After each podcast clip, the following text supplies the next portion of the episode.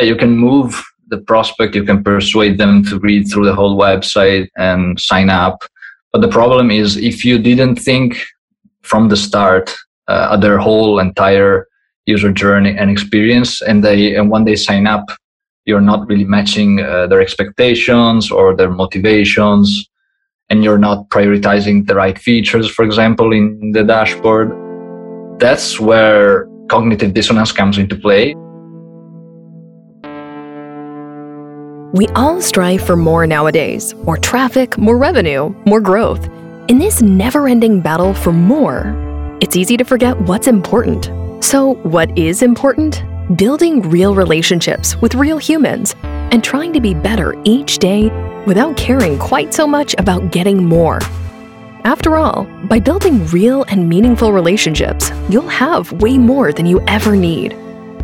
The SaaS SEO Show is a platform for meaningful connections and honest conversations with people who are real, hardworking practitioners and high performers in the SaaS industry. We're here to learn and get inspired by them, and we hope you do too. Now, here's your host, George Chasiotis. Hello, everyone, and welcome to another episode of the SaaS SEO Show. I'm your host, George Chasiotis, and today I'm very happy to be joined by Christopher Silvestri. Christopher, or Chris, is a SaaS and e commerce conversion copywriter.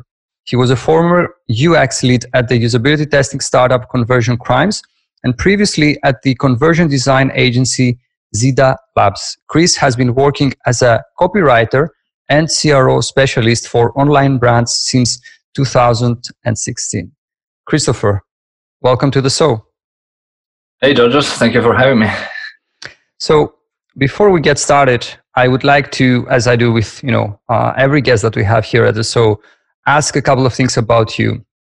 Uh, to begin with, I guess that it would be very nice uh, if you could share with us a few things about your background and specifically what has brought you to where you are today. Yeah, sure.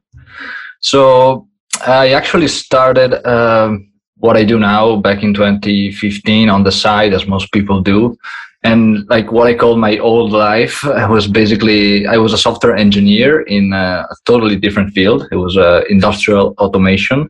So I, I don't know if you've ever seen those robots that assemble plastic components in like factories. So I was basically programming those, and I did that for ten years. But I was I was also playing music with my band, and uh, one of the things that kind of uh, made me change my mind and field uh, was that I wanted to tour and play music a bit more, and my jobs my job was the opposite of being flexible. They were sending me all over the world for installations and stuff. So so what I what I decided doing was starting uh, to learn online marketing and try different business models.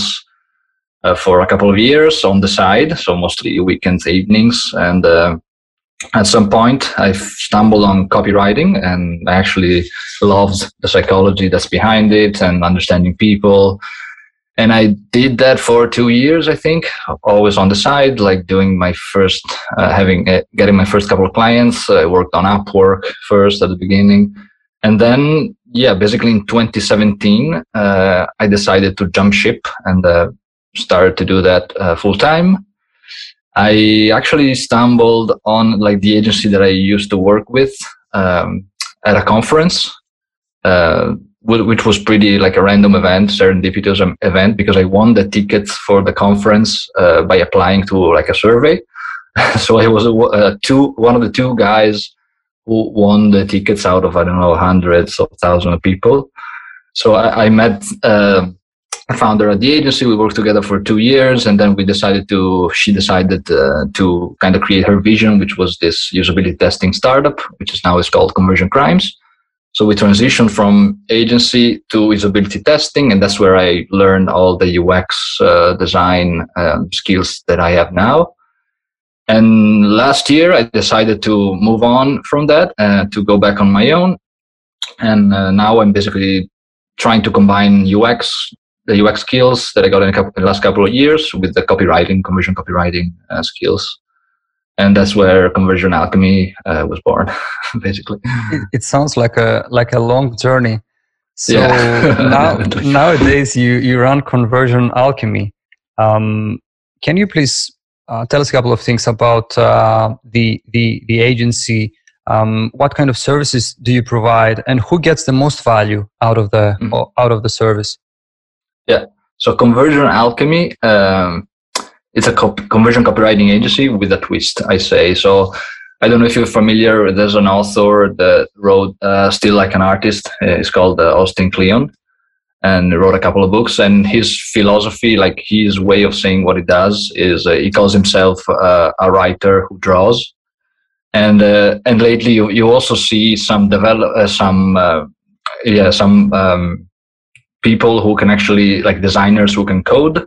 So what I do is I, I would say that I am a, I'm a copywriter who designs. I, don't design uh, website mockups or, or apps. What I design it's more uh, customer experiences um, and user journeys. And uh, yeah, everything starts uh, obviously with the research, which I always tell my clients is 60, 70% of the work. And they are always surprised, shocked by that. and because, yeah, you call yourself a copywriter, but actually the research is most of the work and that's why I also decided to call it conversion alchemy. It's not only uh, copywriting. Um, after the research, then uh, we turned all the findings into copy, and then I lay out all the copy in wireframe, which wireframes, which are website layouts, not branded. So no, I don't select the fonts, uh, I don't pick the colors. That's all. Um, that's everything that a designer will do after. Uh, but it gives a great idea of how the copy should flow, uh, how it should be placed on the website. So a designer just need to pick that and implement it on the website. So this is uh, pretty much a high level process of what I do. And yeah, I, I work mostly with six, seven figure e-commerce or SaaS clients.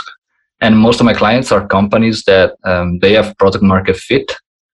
So they're profitable, but they somehow they they got stuck because they don't know much about their customers. So they don't know how to position themselves to stay competitive. And that's when i come in and kind of give them the edge that they need to move past that block.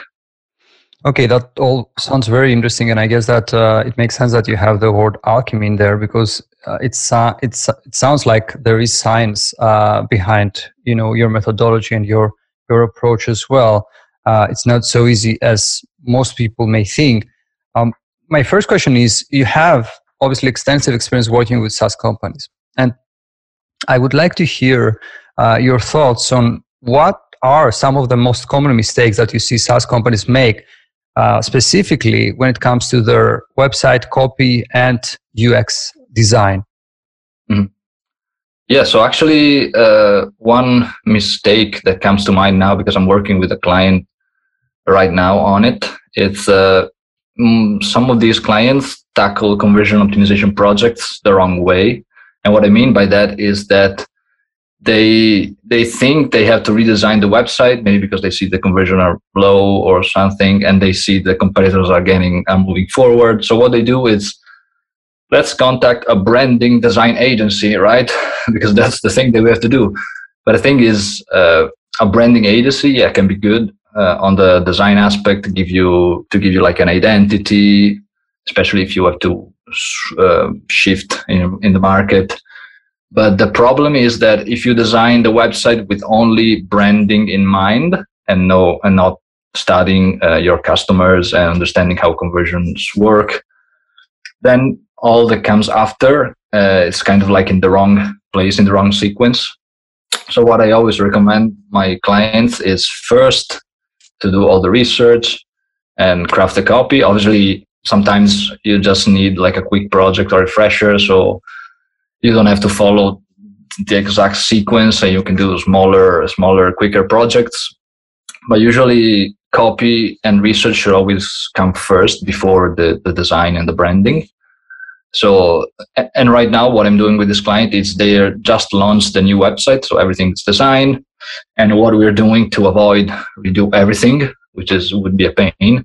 We're basically researching, and I'm basically spotting where the gaps are in the research, in their positioning, and we'll we'll try to maintain as much as possible the layout of the current website. And uh, I'm going to just fill in the gaps with the improved copy or slight change changes in the layout, but that's not ideal. So that's not something that I recommend my clients. So this is one thing: uh, design project uh, process uh, approach the wrong way. Another thing is uh, thinking about customer personas uh, the wrong way. So a lot of companies think about their customers in terms of demographics, uh, location, gender, occupation, interests, all the stuff. The way that I see personas is more of uh, thinking about them in terms of uh, their mindset when they get to the website and the context that's behind it. Um, those are two super important things that affect everything that comes after the conversions because you basically have to think of your customers in, in terms of what are they thinking when they get to the website. What, what did they see before they get to the website? What are they expecting to see? And it's all in their minds right? So the, when the only way to figure that out is to ask them to do the research and to create these uh, kind of like snapshots of the whole customer journey. So from the moment they find you to the moment they are about to convert or they sign up for a trial to the moment they try the product and then convert to the paid one and after to the moment they refer you. So can mapping you all that out yeah. Can you share an example of uh, because this is this sounds very interesting to me. Can you share please an example of of, of mindset? Um, yeah. what could be the mindset of someone uh, who is going to try for example um, let's say um, a presentation software yeah. So, or you know, if you have an, an example in your mind, yeah, I would like, I would yeah, like yeah. to hear that. Actually, yes. As far as mindset, what I mean by that is uh, usually, I think in terms of uh, various factors. So there's um, uh, their stage of awareness. So how much do they know about the product, and how much do we need to tell them? Then there's also their level of sophistication. So how are they familiar with similar products? Do they know uh, how they work? Do they need more explanation? Then the other factor is what types of decision makers are they? Are are they more of like the emotional spectrum? And these are all like spectrum, so there's gradients. Are they more on the emotional side? So they do they need to see more images of people on the website, or they or they are more mostly uh, logical, so they need a lot of explanation and detail. And also, uh, how do they consume information? So are they uh, slow uh, in their decision making? Are they more like fast? So the, and what do we need to tell them in order to match all those uh, factors? Do they decide right away when they see the the the header, the first call to action at the top of the page, or do we need to kind of bring them down before they actually click because otherwise their click uh, kind of creates the wrong expectations so all those factors contribute to their like the mindset and the snapshot that we want to understand uh, when people get to the website. All this sounds very interesting to me, and the problem that I have with with you know customer avatars, personas, you can call them mm-hmm. however you like, is the fact that it's like it's a task that that needs to be to be done you know and once we do it okay we can forget about the, the customer avatars or personas that we have created um, and uh, we can revisit them when we will hire an agency in a couple of years and they will ask us for our customer avatars. And we you know the reply will be oh yeah we did that uh, a couple of years ago. Let me let me you know uh, take it with the team and uh, get back to you. I think that's a bit problematic um, and i think that your approach makes more sense uh, as as i as i hear that. But i would like to dive a bit deeper into that and you know understand how uh, can we uh, retrieve this kind of information? Is it mm. that we have to do customer interviews? Is it that we have to run a customer survey? Is it that you know it should be uh, a combination of these things, something different? What's your approach here? Yeah. So what you mentioned, uh, customer interviews are probably the most helpful because they give you a lot of uh, like very vivid insights and language uh, and voice of customer data. So I would definitely push for those. Uh, sometimes it's difficult, um, and, and, but that's also depend on um, on how much your customers value your product. That's also one thing that uh, I'm trying to work with clients. So they don't understand that if their customers don't really value the product, they are not really incentivized either to give them information. So that's also where my work comes in. I help them communicate their value better so their customers are more excited to share with them. So customer interviews, definitely uh, customer surveys. Um, I also run them. The only problem with uh, a lot of customer surveys that I've seen especially some surveys that are ran i mean it's not a problem actually they, it's just that they focus on different factors for for example branding agencies when they ask questions they obviously focus more on um, brand the identity about how the brand is perceived while the service that i run um, obviously need to be focused on the entire journey so what i try to do is with the question that questions that i ask is to try and map out the entire uh, customer journey. So I ask them questions about the consideration phase. So before even uh, thinking about this product, were they using any other solution which doesn't even need to be a similar product? Were, were they doing it in a different way?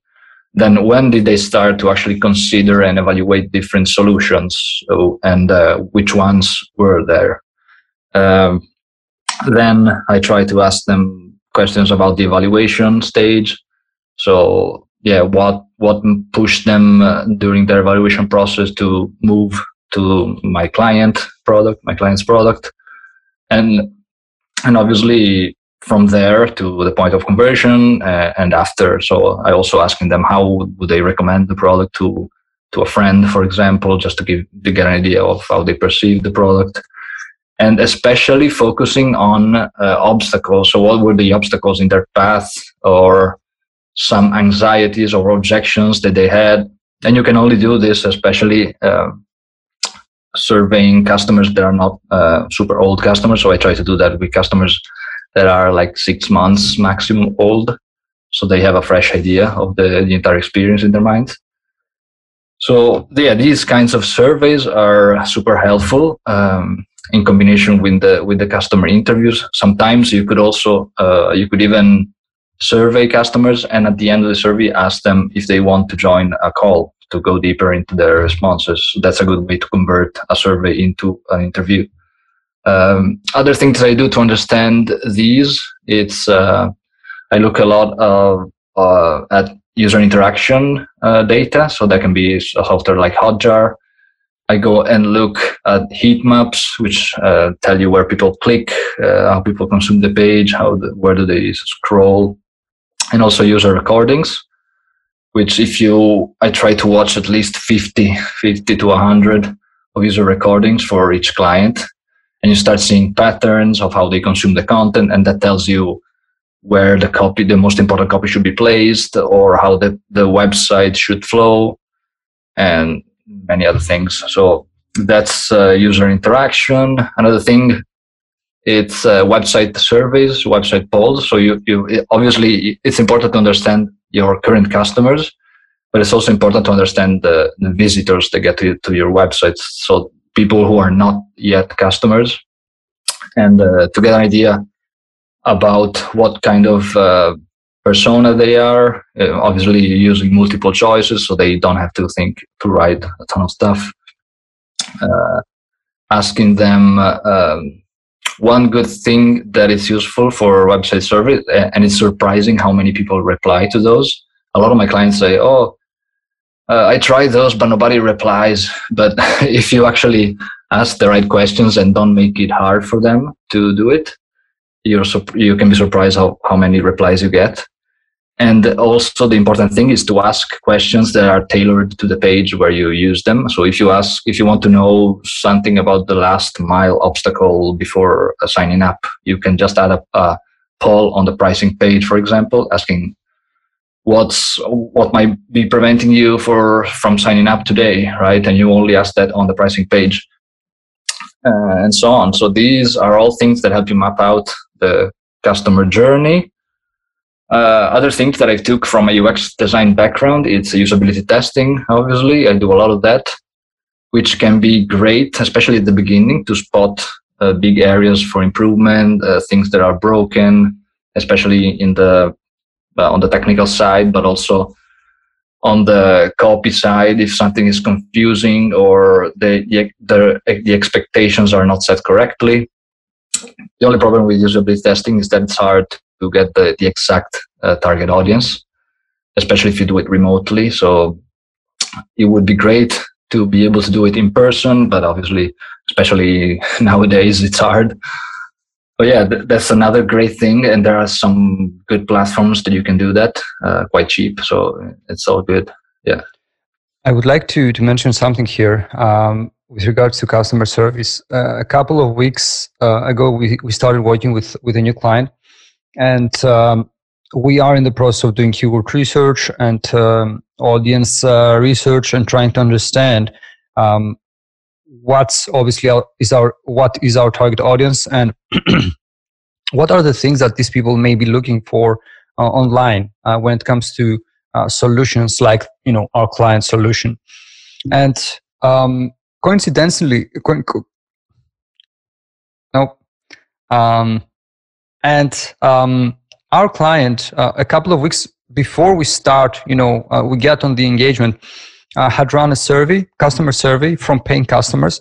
And i was going through the the, the answers that these customers gave. And it was pure gold. Like mm. they, they they essentially tell you exactly you know how they they use the product uh, what they were using before um, this you know this solution this product. Um, and in, in some cases what what really struck me was that there was a question about what you what kind of solution you, you used before that. Um, and some of them um, pointed to a specific software that quite frankly i didn't have in mind uh, when excuse me we, we got into the engagement i was like do people really use that i, I didn't know that solution i wasn't aware of it and also it helped us give, get a, a very deep understanding of what the target audience is. And I was like, okay, now we know that we are targeting, uh, in this case, website uh, development agencies. And this is this is extremely important because it ch- changes our perspective as to how we can approach these people. It's not like just we, we can approach them just by targeting the keywords that they may be using and the search terms and so on and so forth.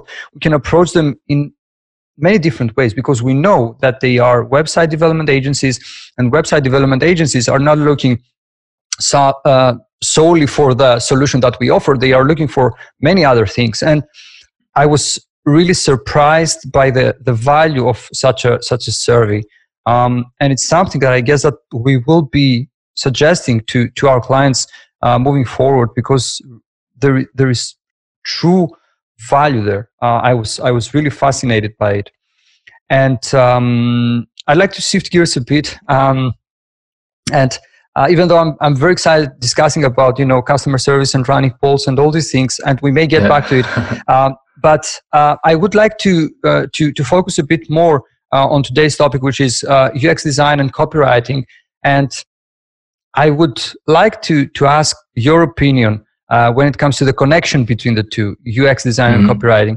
Uh, because my feeling is, maybe I'm wrong, I don't know, but my feeling is that you cannot, you know, say that you optimize the one without the other. Um, and I would like to hear your thoughts as to um, should it be a combination? Can the one exist without the other? How do you uh, think about that? Mm.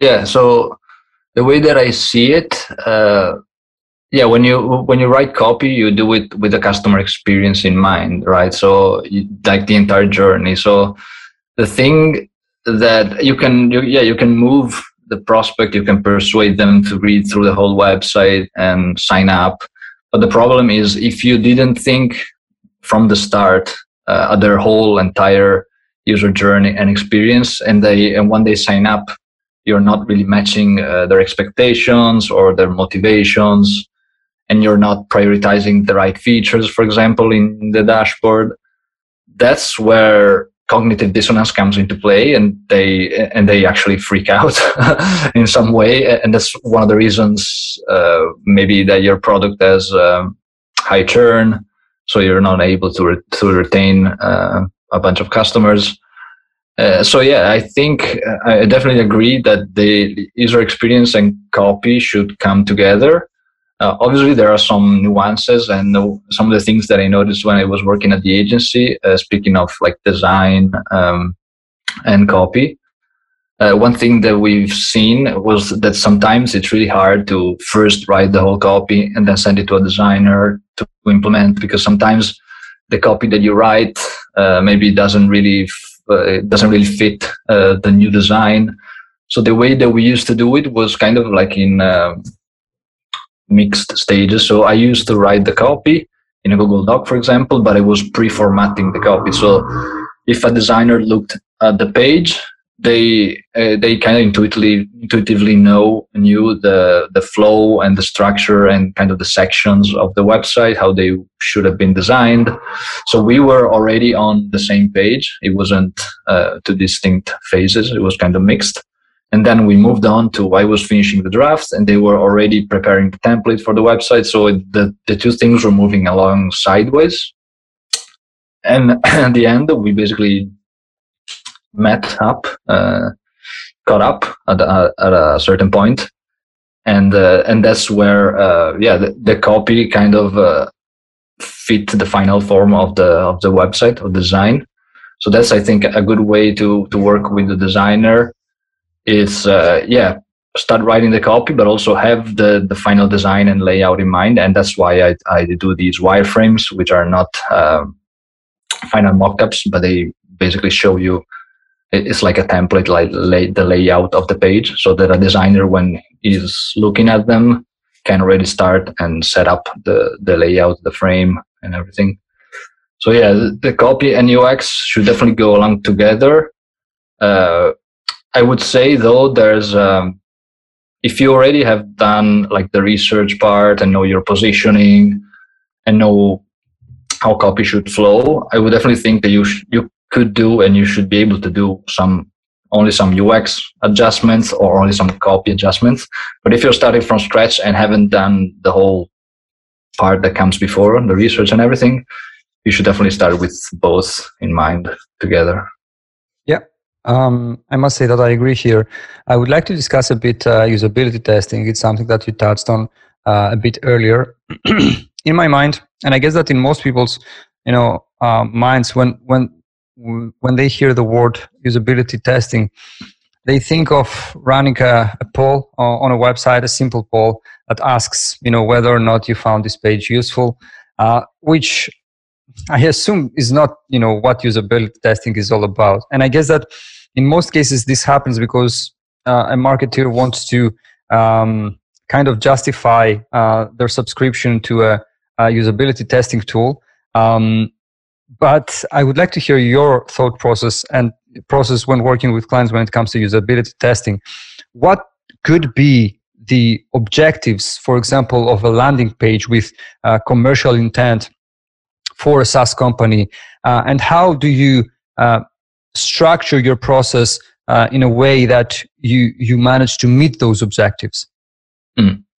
Yeah. So uh, as far as uh, kind of ways to get useful data, I would say there's not only usability testing, so there's usability testing, which is testing with uh, real users, and you get videos of these users using the website or, or going through the page and commenting on what they are experiencing.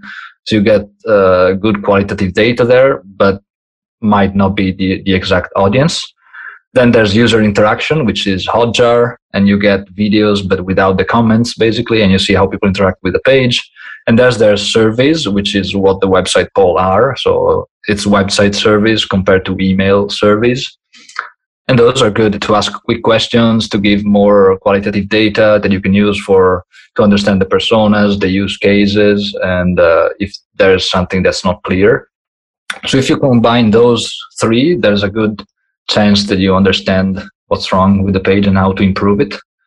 And and pretty quickly because with uh, website polls you could probably get depending on the traffic obviously you could probably get data in two weeks just to just i, I would later run one or two week weeks because you need to map out the the whole week and the, the trends of each day and usability testing you could always get result results in one or two weeks depending on the platform that you're using. And yeah user interactions kind of the same depending on the traffic two weeks. So in two weeks you could actually look at the page collect the data and understand what needs to be improved.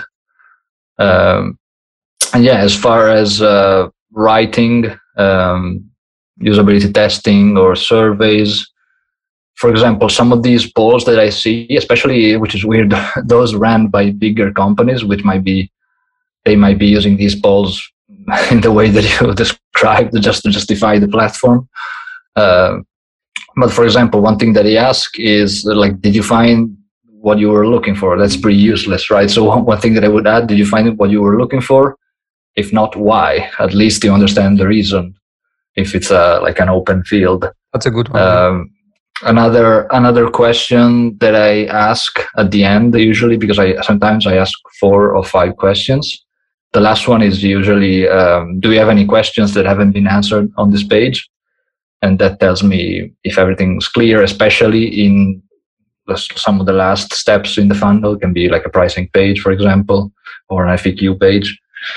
Uh, yeah, it's important with these service to uh, customize them also as i mentioned before. So maybe you have one for the home page that targets more visitors to understand what kind of personas they are when they land on the page and then craft one for the, the checkout and ask something like uh, i don't know what's holding back what's holding you back from signing up today to understand there any obstacles or rejections? Uh, yeah the, it's important to keep in mind that uh, compared to email service they send with the website polls, you're asking visitors, right? So it's a different kind of uh, segment, I would say, and both tell tell you uh, really useful uh, information.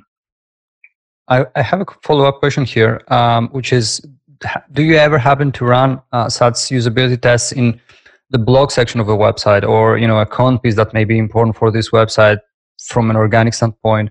Or is it just landing pages regardless of uh, the traffic source like ppc or uh, organic yeah no it's it, it might happen uh, it happened that i ran them on a blog especially when the blog was the most trafficked landing page of the website and i needed to understand how like uh, how users uh, used to flow on the website starting from there uh, so you can ask uh, those questions that I mentioned. You can ask them about uh, information they, they couldn't find.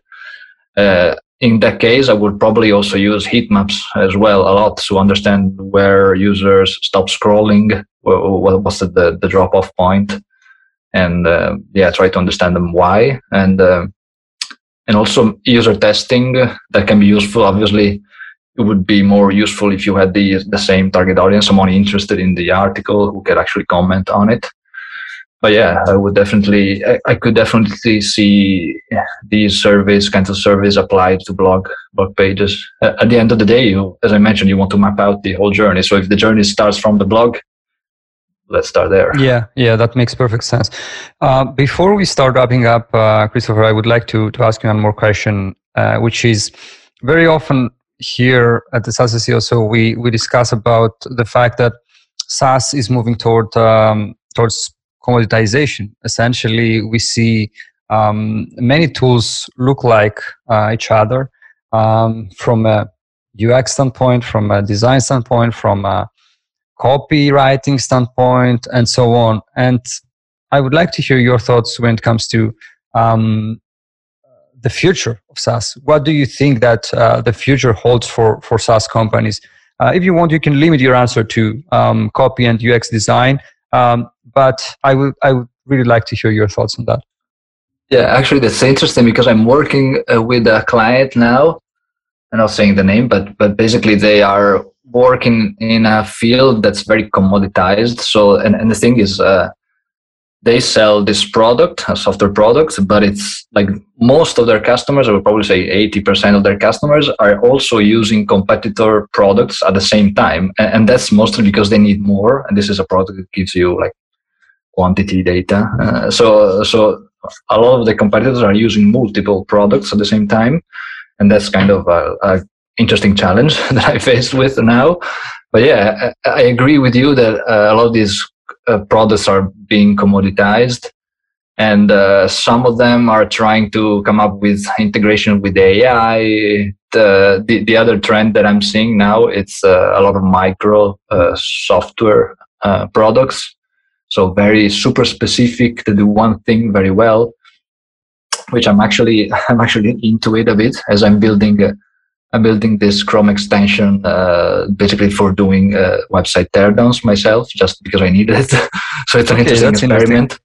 It's an interesting, interesting. We, we, would like to, to know more about this when it's launched. yeah, shameless plug, but yeah, uh, uh, yeah, it's it's, a, it's an interesting it's in interesting times, and I think also the other thing that we are seeing is that um, products are getting easier to build and uh, easier to use as well. So going forward, the ease of use is probably going to be a benefit that will be impossible to leverage on the page.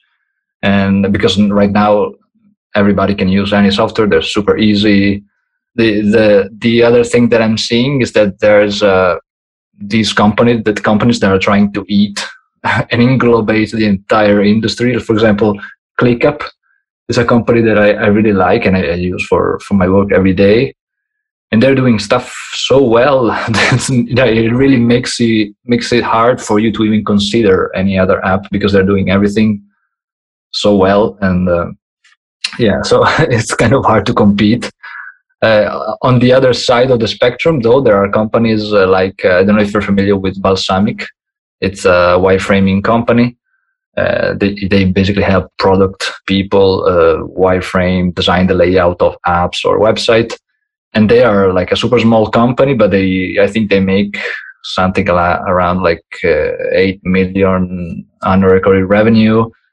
And and the thing they are doing is they are focusing on um, longevity rather than growth which i think is the opposite spectrum because clickup is just got 400 million in funding i think. So you see these two realities like super small like kind of smaller companies who are doing things uh, with a like an avid following and these other huge companies who are eating up all the competitors. So that's a, that's an interesting thing. I think the commonality there which is what I'm trying to do for my clients, is that each of these types of companies try to build their own world, their own universe, right? Everything is cohesive from the moment you land on the website to the app to the emails that you receive. Everything is like a cohesive and memorable experience. So I think that's uh, that's gonna be like an important point to leverage if you build any software app to create your own world that all sounds it. that all sounds very very interesting. Um, Christopher, where people can find more about you and uh, get in touch? Uh, yeah, so people can find me on conversionalchemy.net. And uh, if you want to sign up, I've got a newsletter. I'm writing a monthly newsletter, considering a daily one but not launched yet. Might be interesting. but yeah, conversionalchemy.net slash newsletter is uh, the best place. And also on Twitter, you can find me at Silvestri Chris. That's great. Chris or Christopher, thank you yeah. very much for being on the show. thank you very much for having me. It's been great. Another episode of the SaaS SEO Show has wrapped. We hope this episode has taught you something new too. We'd like you to connect with us so you can keep up with all the new content that we're creating.